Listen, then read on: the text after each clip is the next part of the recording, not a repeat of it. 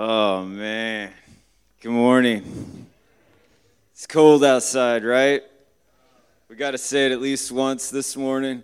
I actually looked on my phone this morning and it was one degree, negative one outside, right? I have this uh, new little thing. It's called the Real Feel. Anybody ever seen this? It's, you never seen the Real Feel? The, who's seen the Real Feel? Okay, so they've got the objective temperature, negative one. And then they've got this thing called the real feel, and that's like negative six or something. But I was wondering, like, who decides on the real feel? You know, you got the scientific, like, it's it's negative two, it's negative one, but then you've got like what do you got, like grandma going outside soon, man? It feels like negative six out here, right? Well, I felt like um, I wanted to liken that. Just hold that in the back of your mind because really I don't want to talk about the real feel. I want to talk about the Psalms. And in the Psalms, I think we get this beautiful blend of subjective and objective reality, right? We've got what it feels like on the ground, and we've got what is real. We've got this like combination of like how I feel, and yet who really decides what's real? Right? That's the thing nowadays. It feels like this, so it must be real.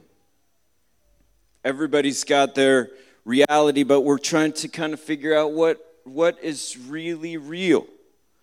So I feel like the Psalms have this wonderful way of us like rest they show the wrestle right? There's all kinds of themes in the psalms. There's all kinds of and we've been studying we've been praying the psalms recently. We've been praying in this season. And so i i wanted to just like i wanted to share with you guys one little personal experience i had in the psalms in the last couple months so, as we've been praying the Psalms, um, we get this. We, we get to enter into what's been prayed for a really, really long time, right? It's not just us. But who else loved the who else loved the Psalms?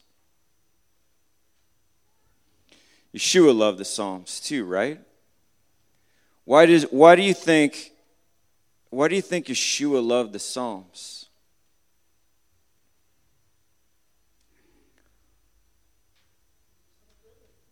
Right? Okay, but like he's God, so what does he what does he really need with prayer? Right? So we've got like there's a little bit of a there's a little bit of a mystery here. When you read the Psalms, have you ever noticed that not only do you hear the prayers of the people, you hear the prayer of Yeshua. And you hear the voice of Yeshua. Even even to his last dying moments, he's doing what? He's praying the Psalms. So the Psalms are like this. I want to say that the Psalms are like this transformational sweet spot, okay? Sarah Cleary said that we need to get Psalms honest. And I want to suggest that the opposite of honesty is not dishonesty, but the opposite of honesty is denial. And we all know that, like, Denial's a kind of a scary place, right? Denial's the place where a lot of the population of the earth kind of hangs out in this place called denial, right? Right from the beginning.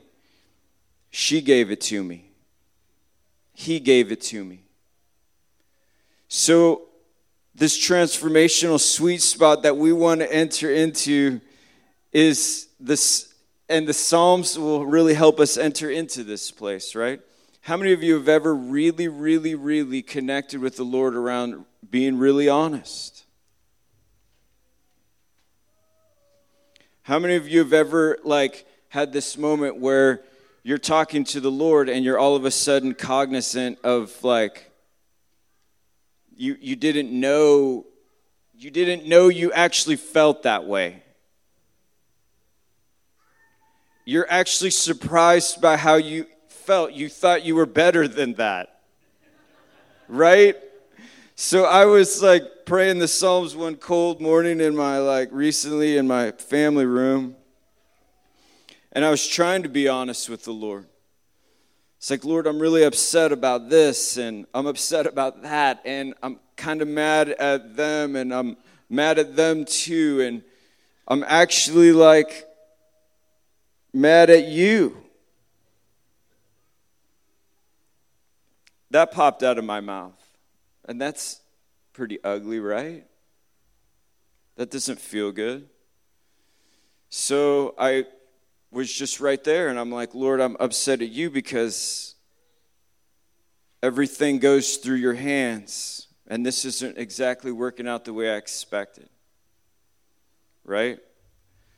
And so, but that's, I just want to suggest that that's the place of, that's the place that's the only place we can change, is in the real place, right? And we've got to be honest before the Lord before we can ever be, we can change. So it was ugly, but it was the mirror of reality. And so um, I want to read to you guys just a little tiny section of the psalm that I feel like captures this reality. Psalm 56 has been precious to me. It says, You have recorded my wanderings. You put my tears in your bottle. Are they not even in your book? Then my enemies will turn back in the day I call. And then David says this, and this is what I want to just remind you guys of. This I know that God is for me. In God, I keep praising His word. In Adonai, I keep praising His word. In God, I trust I will not be afraid. What can man do to me? I'm under vows to you, O God. I'll present my thank offerings to you. For you have delivered my soul from death and my feet from stumbling, that I may walk before God in the light of life. In your light, we see light, right? And it's in this honest place that we can kind of see, know where we have to go. We don't know where to go unless we're in the light, right? But I just wanted to remind you guys even when we see the ugly, God's for us. And Yeshua really liked the Psalms. So I have a little um, I have a little homework assignment for everyone, okay? If your if your small group leaders are cool with this. Small group leaders, can you raise your hand? So I want to like throw this out there to you. Let's thank our small group leaders for being small group leaders, by the way. Some of us even lead two small groups. Did you know that? So, um, if your small group leaders are okay with this, I want to challenge you guys to write a song, okay? So, David wrote Psalm 23, and it's actually this really, really cool template, right? Because he says, The Lord is my shepherd. David knew, like, David, you know, that might even sound kind of sacrilegious a little bit, right? Because shepherds, we were just talking about with the Kepharim, the shepherds were not the cool, I mean, they were not like, they're not the coolest people out there, right? And so David says, I know you as my shepherd, though. And so I want to suggest that there's a, you're in a season where you know the Lord as your what? No, but like what? What is the, what is the great metaphor in your experience? You know the Lord as your code writer, Eric? Or your coach?